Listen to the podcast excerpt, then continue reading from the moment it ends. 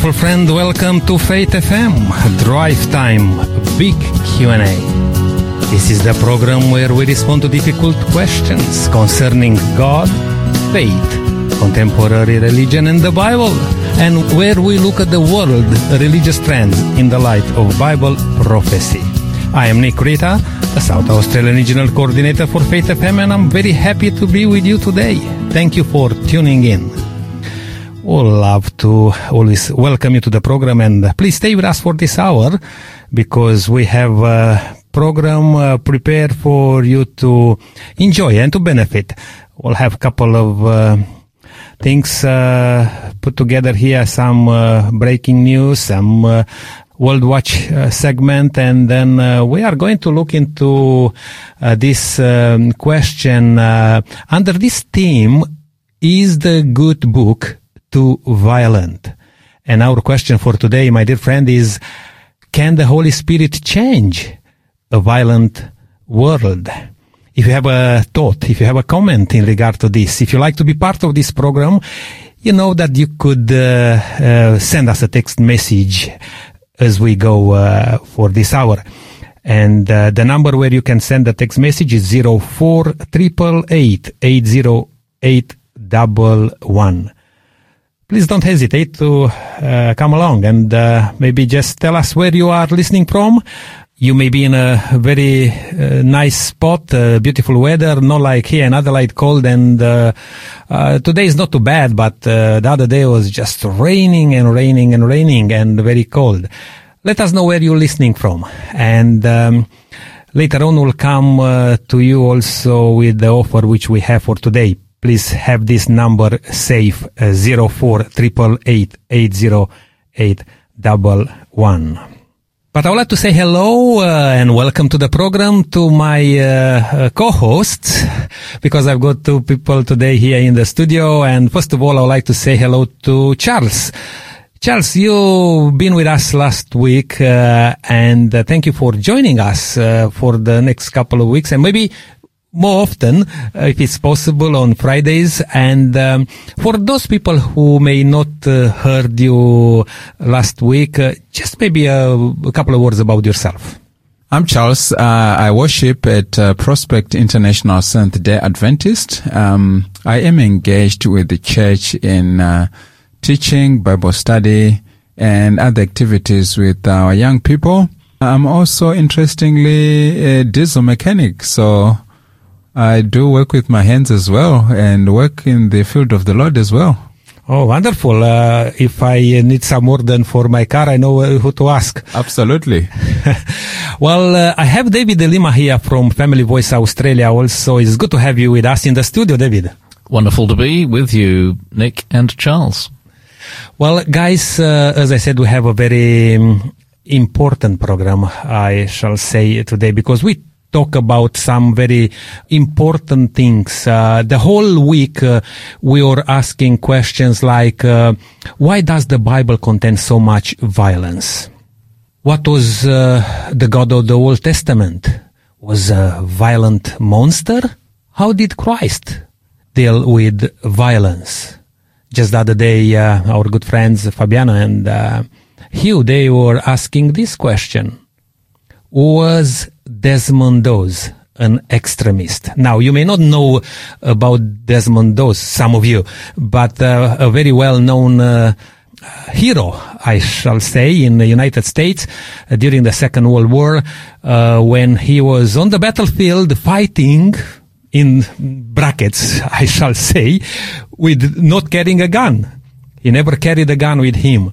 But he was uh, on the battlefield and was uh, decorated with the highest decoration, I would say. And yes, today we are continuing on this um, topic. Can the Holy Spirit change a violent world? And when we say that, we are talking about uh, also talking about people, because uh, the violent world is violent because of violent people. uh, if we will be not violent, probably this world will be very peaceful and uh, a beautiful place to live in. But uh, yes, if you have any questions, uh, my dear friend listening today, any thoughts in regard to this uh, question which we just uh, mentioned, please send us a text message to zero four triple eight eight zero eight double one. Now I would like to come to you guys. Uh, we have a couple of things uh, under this segment, uh, World Watch, and I probably should start with some of the breaking news uh, just happening as we talk here. Some sad news. Uh, you may heard about um, these um, five people. They went into a capsule to go down deep, like to the bottom of the sea, to explore or to look at the wreckage of the Titanic. Yeah. David, we come to you on, on this one. Uh, what stands out for you when you look at that story? Well, the iceberg is still claiming lives. It's extraordinary that the disaster which occurred back in nineteen twelve is still echoing to the present. And, of course, our hearts uh, and thoughts and prayers go out to the families who are left behind after they have lost their uh, their five loved ones. In fact, um, a father and a son perished. But I cannot also uh, avoid the conclusion that we are really playing around with things that we shouldn't be playing around with here. Mm. And I'm referring to the name of the Titanic ship and of this little submarine that's gone down. Now, I don't wish to be crude, and I know this is a sensitive time, but still the truth is the truth. The ship should never have been called the Titanic, mm-hmm. and this little submarine should never never have been called the Titan. Well, what's the problem? The Titans are a class of Greek gods, and they were known as the pre-Olympian gods, and they ruled, allegedly, the cosmos in ancient mythology. They were giant immortal deities, and they were considered the first generational gods. Mm. So to say that the ship was Titanic is to link them uh, with this class of gods. It had a sister ship called the Olympic, and similarly, Uh, there's that connection to ancient Greek mythology. And uh, I just find that uh, disturbing, because indeed, as someone apparently was getting on the ship, uh, they turned to one of the crew and said, "Is it true that this ship is unsinkable?" Mm. Uh, "Yes, ma'am," came the reply. Uh, "God himself could not sink this ship." And in that era, and we're talking about uh, just prior to the First World War, really, there was this incredible, um, grandiose optimism. It's good to be optimistic, but this is a grandiose optimism that we will build the biggest liner in the world. They were determined to break the record, but the transatlantic record, and when other ships had settled for the night, knowing that there were icebergs in the area, knowing the danger, still, they pressed on on a moonless night, and, of course, the rest is history. Knowing the dangers of going down in this tiny little submarine, and it was three thousand metres down, uh, the pressure enormous. In fact, each of them had to sign a waiver mm. that uh, if anything went wrong, no one would be held to account. Accountable, yeah. Uh, I mean, the, da- the danger was writ large, uh, and still they pressed on, and, and yet they still use this this term Titan. It's like we still haven't got it. We still haven't learned the lessons. So I think that uh, we need to heed the words of Jesus himself, because you'll recall that when he was asked about uh, an act uh, of of um, of great calamity when there was a, a collapse of a tower, he simply said, "Well, do you think the people who died in that were any worse sinners than anyone else?" Mm-hmm. I tell you, no, but unless you repent, you too will perish. So straight away our Lord is turning the the news story of the day, and Jesus followed the news. We don't recognize this, but he followed the news. He was asked by the disciples about a pressing news story, the collapse of the Tower of Siloam. It's in Luke eighteen, for those who would like to look it up afterwards. And he gave immediately a gospel message, a message of salvation, the need to repent as he looked at the news.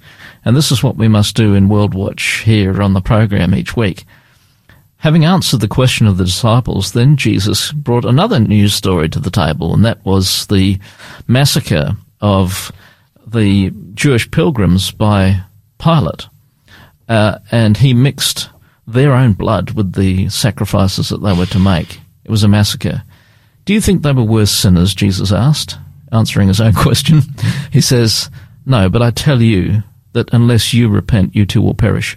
So I can only conclude one thing from this awful news out of the United States uh, today, and that is that I must repent of my sins or I too will perish. And that's a challenge for all of us as we listen and Indeed. consider this matter. Indeed. Charles, uh, coming to you, uh, what are your thoughts uh, in regard to this tragedy? Because, yeah, we we can call it a, trage- a tragedy because there are so many people left behind who I uh, believe they are mourning, they are affected by this, even though people are uh, going to extremes sometimes, you know, and as David was pointed out, I heard about on the news saying that the Titanic is claiming another five lives. What are your thoughts, uh, Charles? Yeah, I think um, w- when hearing the this news out of the U S, it's sad when, when five lives are lost, because the, the first thing that comes to mind as a believer is where are they? Uh, where were they in their lives? Had they accepted the salvation that mm. is really given? Mm. Um, because their fate is now sealed for eternity. And it also brings to mind the thoughts of um, the first Titanic when it sank. The very words of saying the Titanic is unsinkable are words of defiance. Yeah. And and we know who started uh, with the spirit of defiance is Satan himself. He chose to defy God. And the rest, as they say, is history. He was cast out of heaven. Mm. And, and by people saying the Titanic is unsinkable, and as uh, my colleague here has just uh, elaborated, naming it after the Greek pantheon mm. is is also in itself a, a, an act of defiance. Mm. And the Bible does tell us that the heart is deceitful above all things. It leads one to overestimate their actual abilities, see themselves in, in light of things that they possibly could not achieve. Unfortunate, unfortunate as it sounds, uh, and as it is uh, for the families that are affected, people will continuously try to defy God. Mm. And uh, God is not violent. God is there to save lives. That's, yeah, and we're dealing with this uh, for the whole week. We looked at these questions because many people will have that image about God, that God is a violent God, and whatever happens around, God is a, God is guilty. People are taking their in their own hands um, many times, you know, the their lives, and not giving God the glory and the one who's uh, able to protect and to. Um, to look after us in all aspects, but we are here to serve God. And you you said something very interesting. These five people, were they at peace with God? Were they prepared for these moments to finish their uh, lives? Because you cannot change anything else after this. Well, the, the God of uh, the Old Testament, whom many people view as violent, clearly says himself in his word that he is not pleased with the death of a sinner. Mm. He would like everyone to come to repentance. So whichever way we view God, we have, we possibly could be viewing God in the lens that is wrong. We need to go back to his word and see what he says. If he even says, come, let's reason together. Even if your sin is red as scarlet, it shall be as white as snow. So God continuously gives an invitation to come back to him. Mm. He wants to save lives. So, and this is the same God who, who is now seen in the person of his son, Jesus Christ, where he says, I change not. So if he changes not, is the same God who has moved from the Old Testament saying, I do not delight in the death of the wicked. And is the same Jesus who we now see in the, in person who says, there's an eternal gift given to you. You only need to accept. Mm. Yeah, very true. And um, as David mentioned also, would like to think of this, uh, you know, people involved and all the efforts also, um, you know, people were uh, against the clock there to do whatever they can to save these people. But that didn't happen. And uh, our thoughts, our prayers goes to those ones who are uh, affected uh, right now.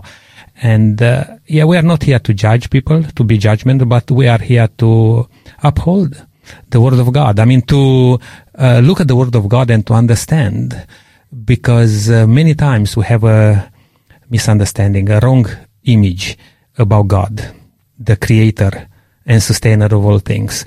And uh, yeah, we can fall into all sorts of traps. We are going to look at another article just in a moment, uh, which is again um, quite um, sensitive uh, to look at this. Um, and when I when I looked at the, even the topic which we have for the whole week, you know, talking about a violent God and uh, looking into the Old Testament and all those stories, um, yeah, it's not easy to just uh, leave it behind and just keep moving. It will raise some questions. And this is an article here, Charles and uh, David, uh, an event which happened just a couple of weeks ago in the United States in America. And it says this: did a church that embraces L G B T Q plus people burn down after a lightning strike? That's the the article. And when I looked at this, I thought, wow, how should we uh, look at this, you know, uh, because it's very sensitive, and uh, people are going to to say all sorts of things. But let me just read maybe uh, uh, a sentence of, or two from uh, from this one. It says that on uh, June the sixth, a viral tweet uh, with a video of a church burning began to receive thousands of engagements. The captions of the tweet read, L G B T Q plus church gets struck by lightning and burns to the ground. In this story, we've laid out the facts behind this subject. The context of the apparent implication that a higher power caused the fire. Thoughts from the church's leader and also backgrounds on the property's centuries-old history.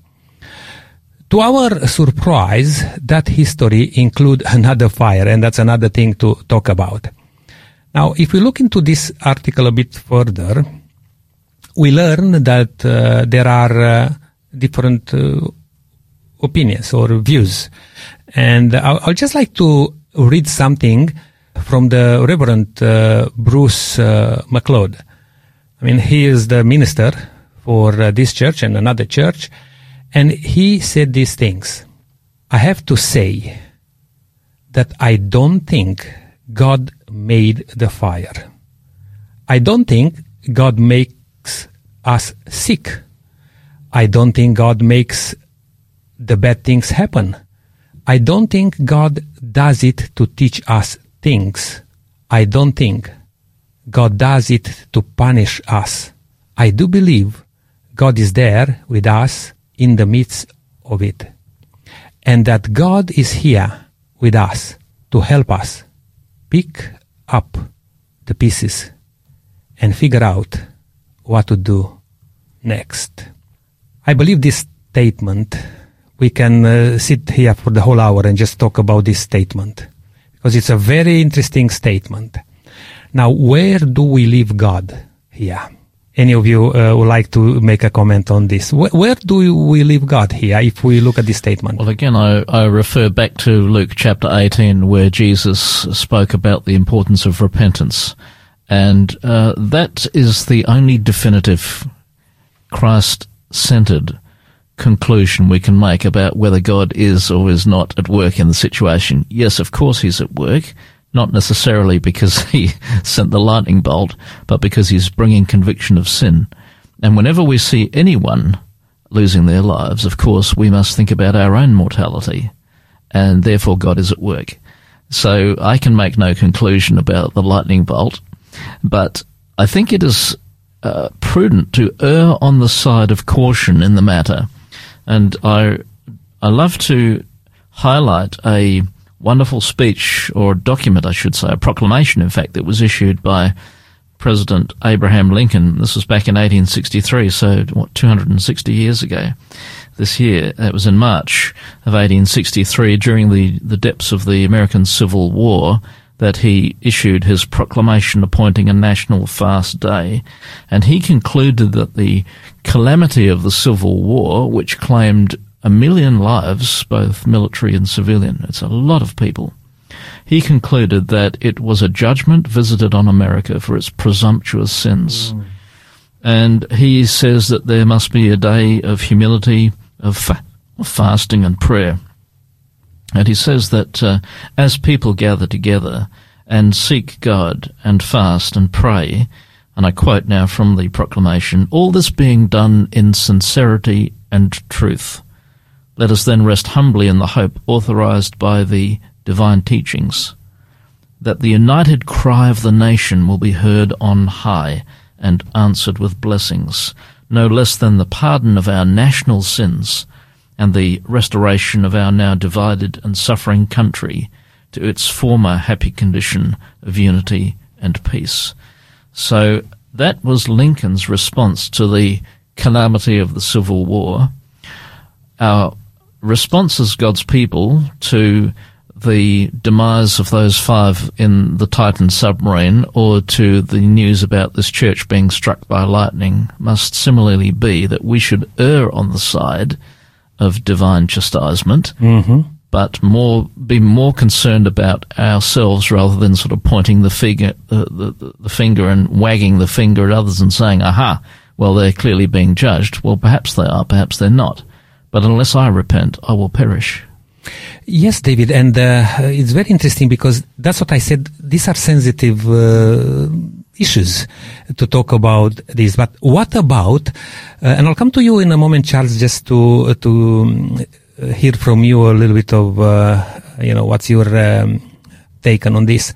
But I'm thinking, I cannot help but just think stories from the Bible, for example, like Nineveh. When uh, God is uh, sending a messenger there to tell them that uh, he's going to destroy this city. He's going to, uh, you know, because the people were far from God. Now, God never wants to destroy people, as you mentioned a bit earlier, Charles, but he wants to warn us and to take uh, uh, a position. And fortunately, the people in Nineveh, they took the warning and they were saved. Now, if they wouldn't take the warning, what would happen? I believe will be pretty much the same like Sodom and Gomorrah, when uh, you know God punished. I mean, I, I don't know even what words to use, but there yeah. are biblical yeah, words, absolutely. But it's biblical judged, biblical judged, words, you know. And can we can we hold God mm. accountable for what He's doing? Can we? Can we say that God is like, as I read here, this uh, statement from the Reverend of, I, I know, I know, not easy to be in his uh, mm. shoes at the moment, but we cannot say that God is not able or God is not um, mm, indeed. free to do what he wants of to course. do. He and can give life and he can take life. Indeed. Who and, can judge him and, for that? And, and to chastise and to punish those who are unrepentant. Mm. So the the problem is that while, of course, we should love people who are struggling with issues of sexual identity, absolutely love them, mm. uh, receive them, encourage them, but also lovingly warn them.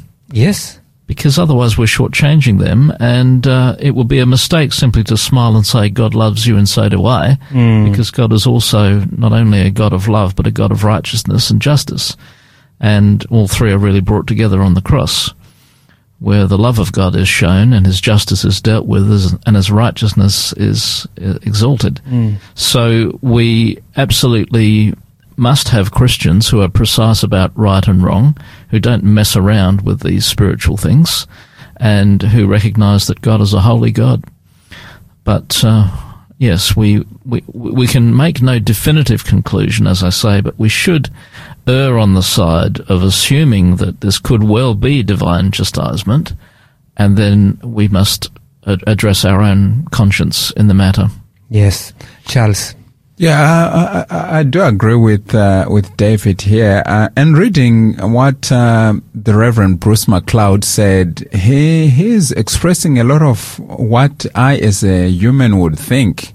It's more of, um, you know, putting myself in, in a viewpoint where I sort of limit what God can do, really, uh, because it begins by saying, I don't think God made the fire. And, and God clearly says his, his thoughts are not our thoughts. Mm. As, as high as the heavens is, so is his thoughts. Mm. We, his we plans, are, yes. We are way down here. Um, God is capable of making a fire, and he has demonstrated it uh, in, in places in the in the Word. Uh, and we also know that God is capable of doing things, because he actually says all these things that happened to them were, may, were happened to them as an example, so that we learn from those people what happened to them. For us who are living in the end times. So if the world, if, if sinners and, and those who were engaged in sexual immorality were destroyed by fire in Sodom and Gomorrah, who is to know how God decides to judge people? Mm. He is absolutely within his power and within his right to judge people. He does some things to teach us as well, so that when we look upon these things, we can see the truthfulness of his word. Um, I also want to refer to, to the point of punishment. God does did in punish sin. Otherwise, where is the justice? God implements justice by punishing those who are unrighteous and rewarding those who are righteous. But our job as, as believers is to, to fight to be on the side of the righteous, to, mm. to believe in the gift that has been freely given, uh, to us. Uh, and the last point that I just want to make is, um, The, the Reverend does say, I do believe God is there with us in the midst of it, and that God is here with us to help us pick up the pieces and figure out what to do next. God indeed's mission is to save us out of sin. Mm-hmm.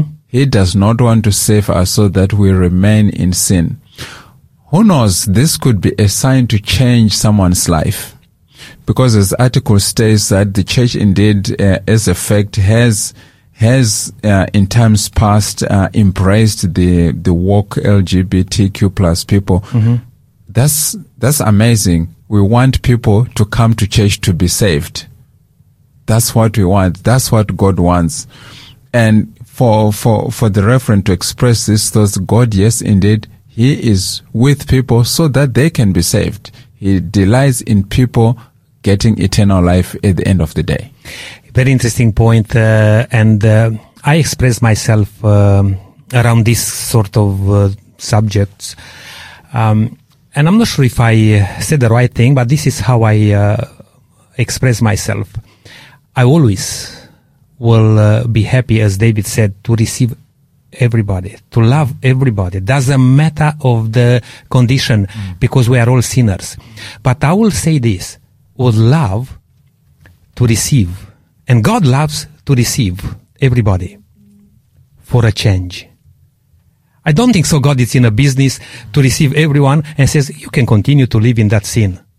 You can continue to be the same as you were before. I believe God says, yes, whatever you do, whatever, you know, I know, I know who, where you are at, but I'm offering you a better place. And that's what I'm trying to say, because when a church, it's welcoming certain group of people, you, you may say, uh, a church may welcome um, drug dealers. Are we going to welcome drug dealers to carry on with their drug dealing? Or will we love them to put behind that sort of thing and be changed? Because I believe this is the, this is the, uh, you know.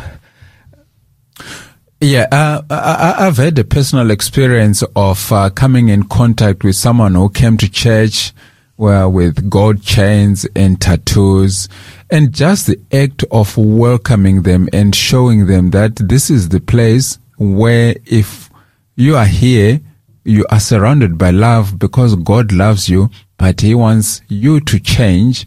The person eventually left the chains, said, you know what, I am going to remain here because you've shown me that there's a different kind of life to be mm. lived, and a life in Christ is better than the life that you can live out there. It's and, more and, satisfying. And that's the whole point, actually. I've been myself in the show business uh, before I came to Christ, you know, and I, I was in a party every day, you know, I, I thought that's life. I loved it. But every time, you know, I wake up in the next morning and I was empty. I was just, you know, nothing there, nothing happened. And when God showed me what life really means, then I was happy to put behind everything and follow Him. Because you cannot follow Him, uh, um, you know, you need to put behind your old. You know what the Bible speaks about that. You, you need to renounce at, uh, your sinful life mm. and receive Jesus and receive Him as our Savior, and will be cleansed through His blood. Right. Uh, look, these two things which we talked about, very sensitive. Um, before I'm moving to the a bit of discussion on the, on our question uh, today, any any final thoughts? Because I'm going to take a short break and give the offer which you have for today. I think we've said all we need to on this matter, Nick. So yeah, well, look, I think again I will say that all our prayers and sympathy goes with those people who are suffering. My dear friend listening today, you may have a thought, you may have a question even, and you may have a prayer which you like to say. Please send it to us. Send a text message to zero four triple eight eight zero eight double one. Our offer for today, it's a wonderful book called The Christian Art of War. This is a book by Ivor Myers. His father was a career soldier. Ivor Myers grew up in a culture of warfare. From his childhood into his adult years, he practiced the art of um, combat. Uh, he was trained in uh, martial arts. Uh, but when he put his faith in Christ, Myers put away the weapons of this world and began training for a different kind of conflict that all Christians must surely face: the war against self. My dear friend, this is a wonderful book. You don't want to miss this book. This is your chance now to send us a text message to zero four triple eight eight zero eight double one. The code is S A one two three. We are going to take a short break now, have a song, and we'll be back. Uh, please stay with us. Don't go anywhere. This is Faith F M Drive Time Big Q and A. This program is made possible by the support of Adventist World Radio.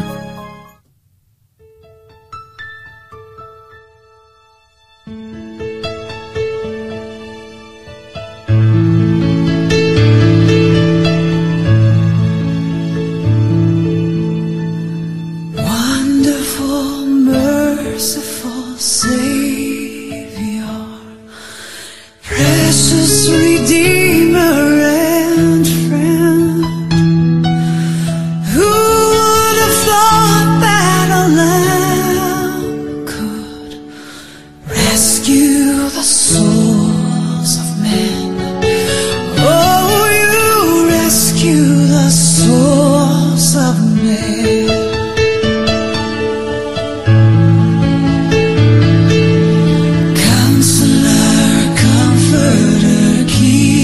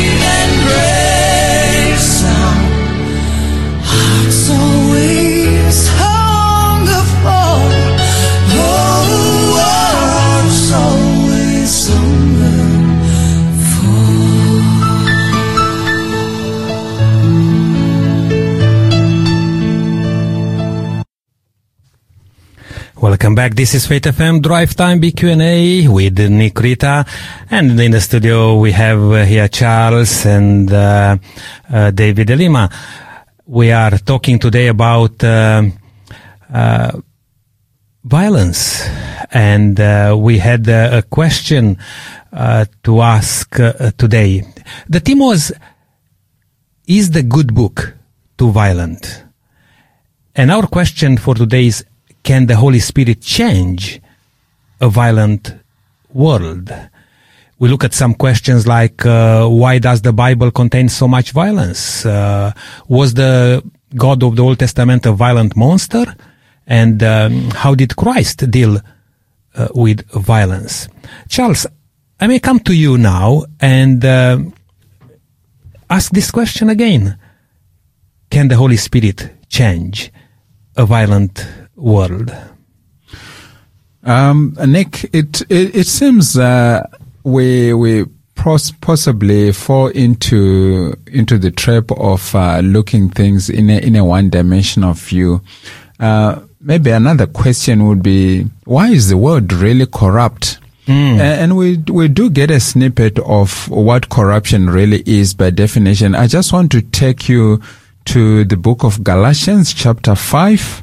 And we're just going to, to read a few verses here in Galatians chapter five. I will begin on verse nineteen, and it says, "Now the works of the flesh are manifest, which are these: adultery, fornication, uncleanness, lasciviousness, idolatry, witchcraft, hatred, variance, emulations, wrath, strife, seditions, heresies, envyings, murders, drunkenness, revelings, and such like, of the which I tell you before, as I've also told you in the time past, that they which do these things shall not inherit the kingdom of God." And in twenty-two it says, "But the fruit of the Spirit is love, joy, peace, long-suffering, gentleness, goodness, faith, meekness, temperance. Against such there is no law." So when you really consider this issue of, or the question, can the Holy Spirit change a violent world? The things that have been mentioned in, in the book of Galatians pretty much makes it clear what a world no one wants to live in looks like. Mm. You want to, a world which is safe. And I think everyone would agree with me that uh, maybe thirty years ago, things were not as they are today, because the world has gone much more violent. Could it be because there is there is more violence in movies or in video games? Uh, are we conditioned to look at violence as a normal part of life? Mm. Mm. So all these things do factor into into how we see the world, as well as how we see God Himself. But can the Holy Spirit really change a violent world? We we we be, I, I believe we do have uh, answers in the in the in the Bible itself, because um, first of all, the Bible does tell us in the book of Romans that the carnal mind itself is against God. So mm. by nature, the the human mind does not want to do good things, and none of us can do good things save with the Holy Spirit in us. For me to have compassion on the next person, it can only be something real that comes from God, because by nature I'm not capable of being compassionate. Right. I'm not capable of being good. I'm not capable of being kind. And the wars that we sin is because it's a sign that we are not capable. Only by the Spirit, even peace can be in the world. Yeah, it reminds me about Apostle Paul. Yeah, uh, as he said, uh, the mind, and you know, with the mind, we I want to do good, but absolutely, this, this flesh, it's uh, it's mm, wicked. You know, it's uh, what what can I do?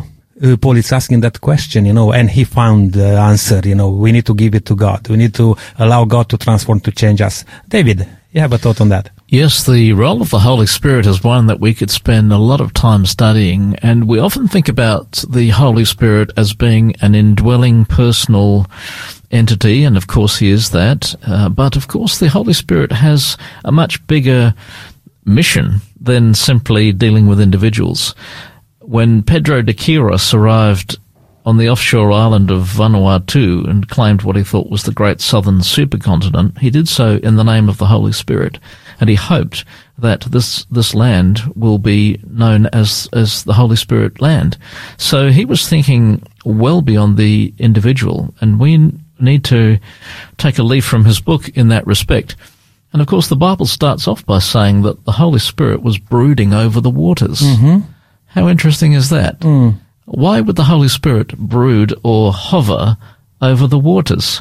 It's because the it's because the Holy Spirit is interested in in something beyond the individual, something of cosmic significance, of national significance, and whole nations have been transformed by the gospel.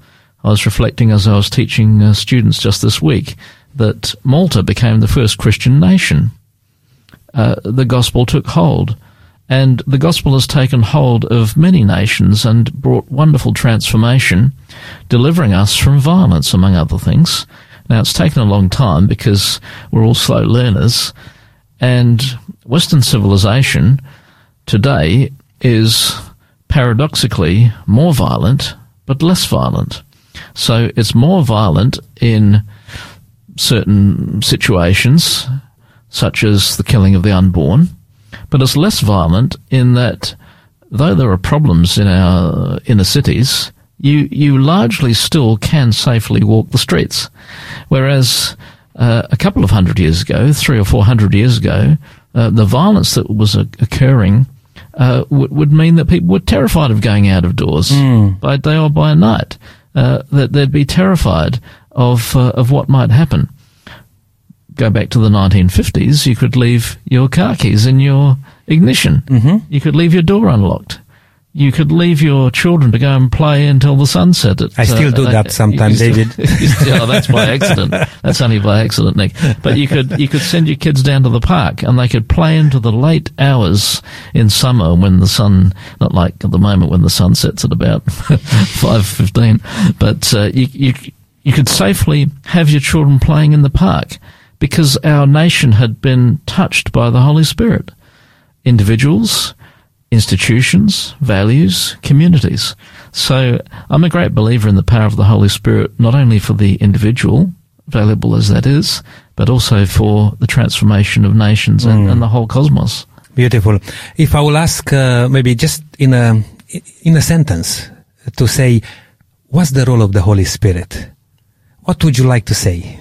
Charles. Well, I, I, I would, I would uh, just refer to the definition that uh, the Bible gives us itself, because the Bible does tell us that the Holy Spirit is one who convicts of sin.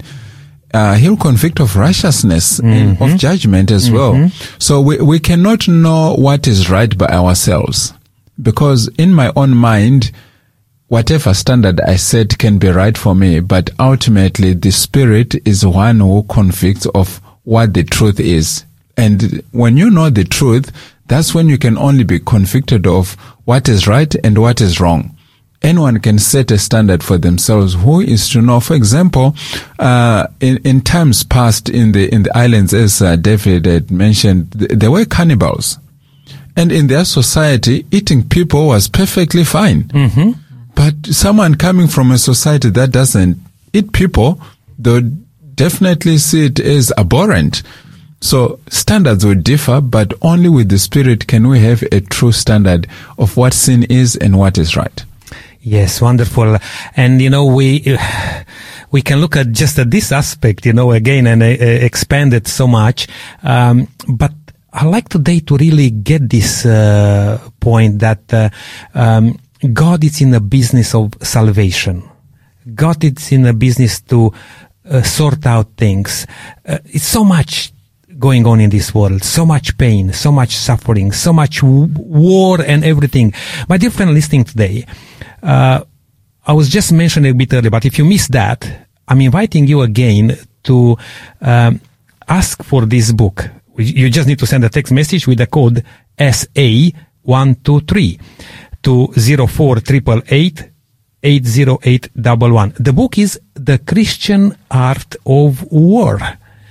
Now, uh, we are not talking about here uh, always the physical war, but we talk about spiritual war also, which we are in the middle of it uh, everywhere in this world.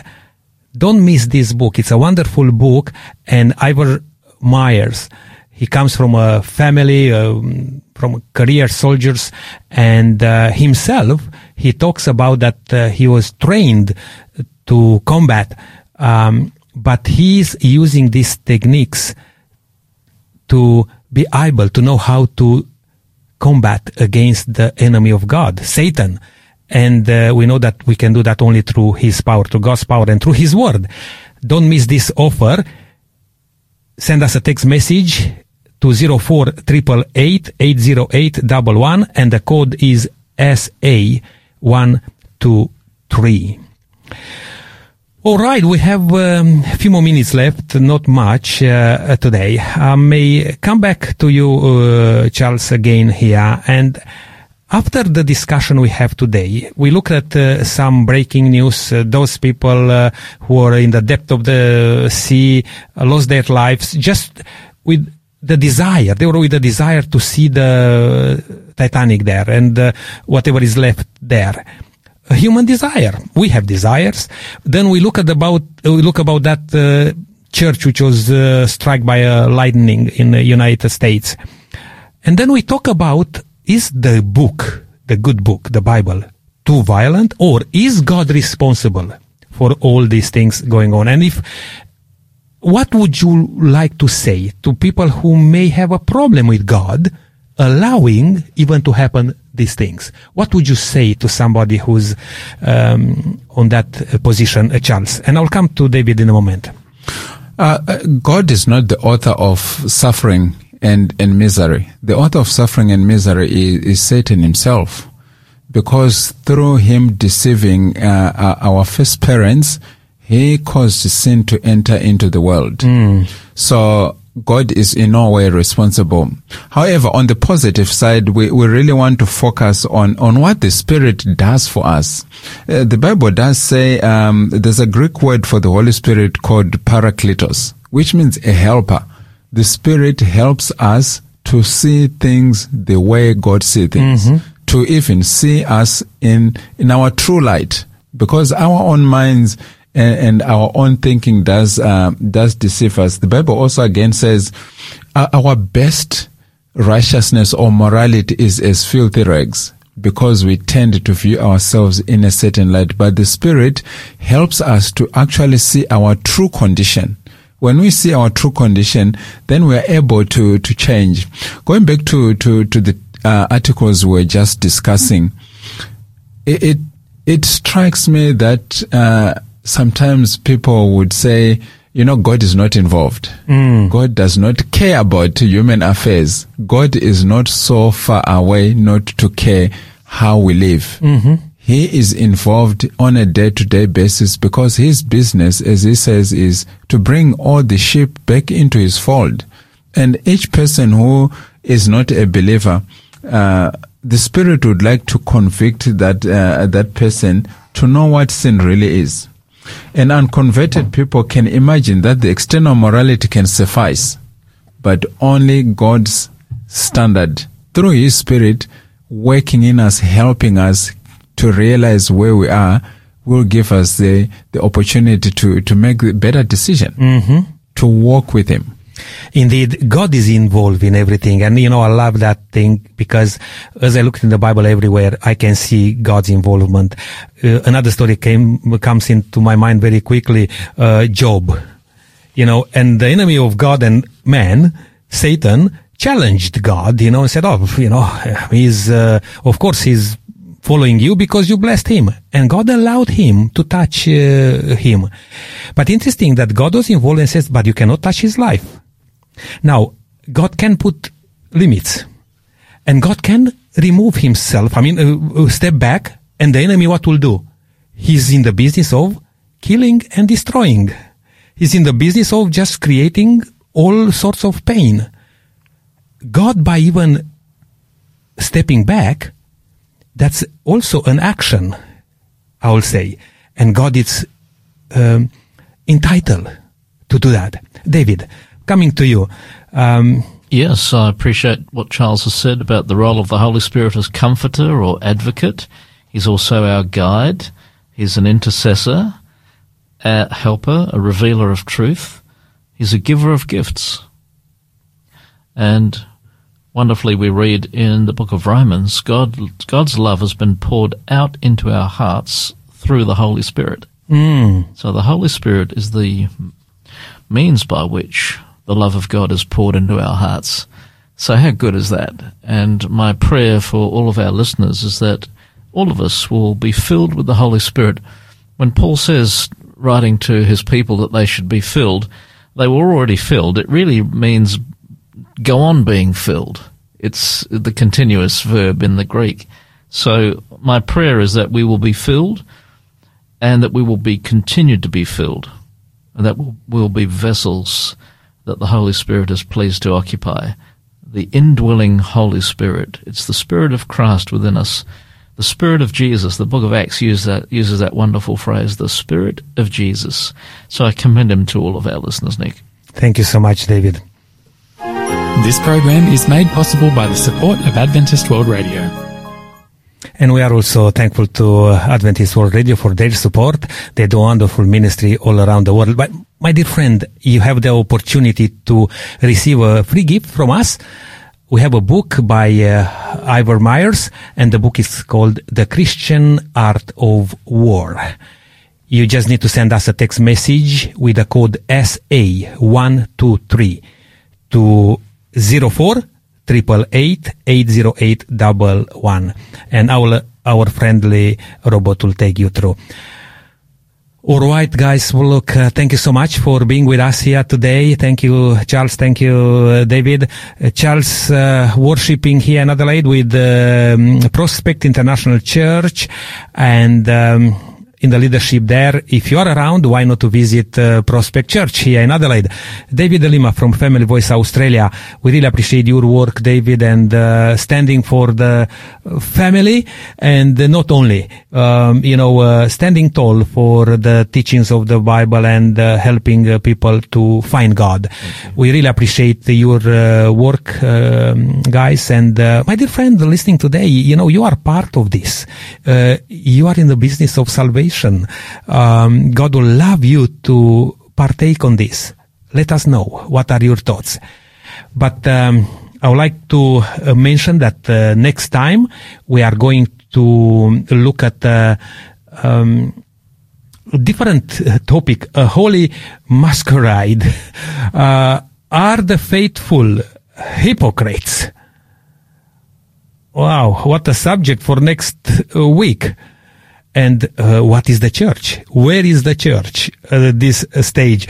We're looking forward for that time. Until then, may God richly bless you. Have a wonderful time with God and walk safely in the footsteps of Jesus. I'm going to leave you with a song here, the Victory Prayer. This program has been made possible by the support of Adventist World Radio.